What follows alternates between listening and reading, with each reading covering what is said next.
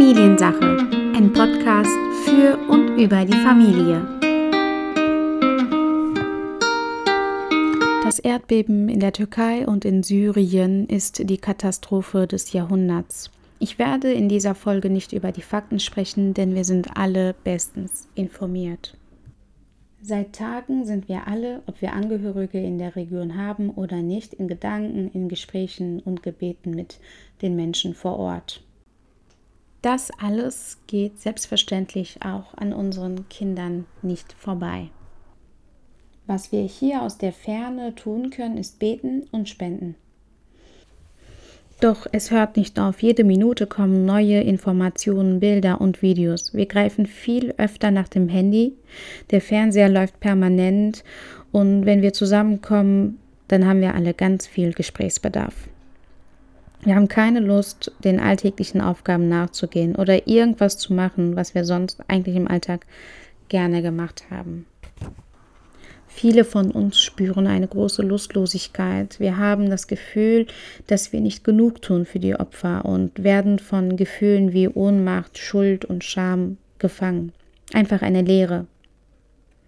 Das ist auch alles menschlich. Doch was können wir tun, um wieder Selbstwirksamkeit zu erleben? Denn nur so können wir uns selbst, unserer Familie und auch den Menschen vor Ort helfen. Ich möchte an dieser Stelle ein paar Ideen mit auf den Weg geben, die mir einfallen. Erstens Spenden. Es kann gut tun, anstatt einer großen Spende eine dauerhafte oder langfristige Spende einzurichten. Zweitens Routinen. Gehe deinen alltäglichen Pflichten und Aufgaben nach. Die geben dir Sicherheit und Sinn im Leben. Drittens Bewegung. Geh an die frische Luft, bewege dich. So hältst du deinen Körper und deinen Geist fit. Viertens, Gespräche. Sprich mit Menschen, die deine Gefühle kennen und auch ähnliche Gefühle erleben. Das Gefühl von nicht allein zu sein ist sehr stärkend. Fünftens, Pausen. Mach bitte ganz bewusst Pausen von allen Nachrichten, Videos und Bildern. Die Pausen solltest du regelmäßig einbauen, damit du wieder Kraft sammeln kannst, um deine alltäglichen Aufgaben erledigen zu können. Und ganz wichtig, es sind auch ganz viele Falschinformationen unterwegs oder Bilder und Videos, die nicht angemessen sind. Nicht angemessen in dem Sinne, weil sie ganz stark in die Privatsphäre und Rechte der Menschen eindringen und bei uns, die diese Bilder und Videos sehen, eine starke Überforderung hinterlassen.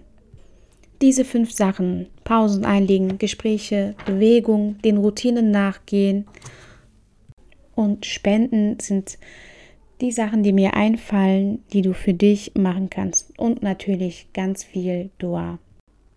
Und falls du ein Kind haben solltest, was ist mit unseren Kindern?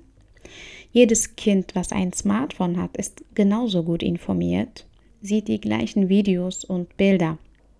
Auch Kinder, die kein Smartphone haben, die sehen die Bilder vom Fernsehen und spüren die Angst, die Trauer, die wir erleben. Sie haben Fragen, die beantwortet werden müssen, Bilder im Kopf, die sie verarbeiten wollen und entwickeln ebenfalls Gefühle wie Angst, Schuld und Scham. Was können wir tun, um die Kinder zu unterstützen?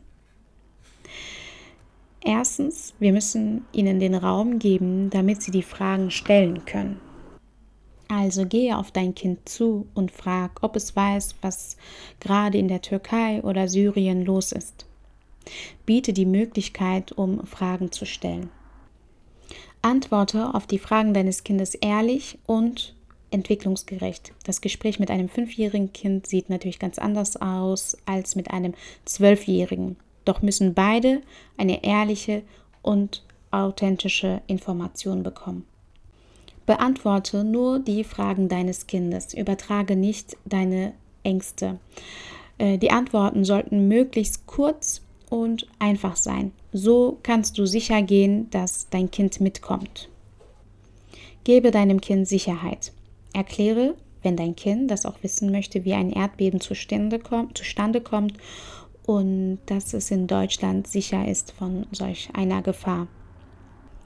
Und beobachte dein Kind, ob es etwas auf der Seele hat, ob es Anzeichen von Belastung zeigt.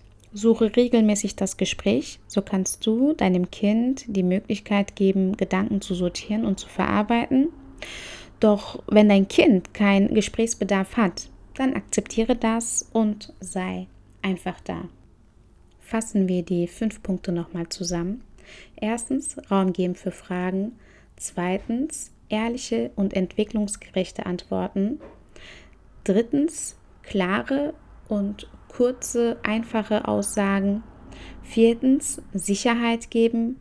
Und fünftens, beobachten. Je nach Alter und Entwicklungsstand kann man sich natürlich auch ein Video für Kinder sich zu Hilfe nehmen oder ein Bilderbuch. Da sollten wir aber allerdings vorher das Video selber gesehen haben, damit wir das erklären können und sicher gehen können, dass es ähm, ein gutes Video ist. Ähm, auf YouTube gibt es Erklärungsvideos für Kinder und auch bei Büchern genauso sollten wir erstmal selbst uns ein Bild davon gemacht haben. Die Tipps, die ich im ersten Teil für dich mitgegeben habe, die gelten natürlich genauso für die Kinder. Auch Kinder sollten was spenden dürfen.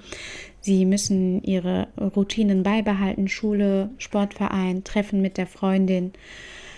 Das gibt ihnen Sicherheit im Alltag, Bewegung, Gespräche und ganz bewusste Pausen vom, von den Nachrichten und vom Smartphone. Ich frage mich die ganze Zeit, was ich noch tun kann. Für die Menschen vor Ort kann ich beten und spenden. Und dafür bin ich Allah dankbar, dass ich überhaupt diese Möglichkeit habe. Und für die Menschen, die in der Ferne sind, habe ich nun diese Folge aufgenommen, mit der Hoffnung, dass es etwas hilft. Nicht zuletzt ist es auch meine Art, meine Gedanken zu sortieren und meine Gefühle zu verarbeiten. Solidarität, Mitgefühl und Hoffnung. Das ist das, was ich uns allen wünsche. Familiensache, ein Podcast für und über die Familie.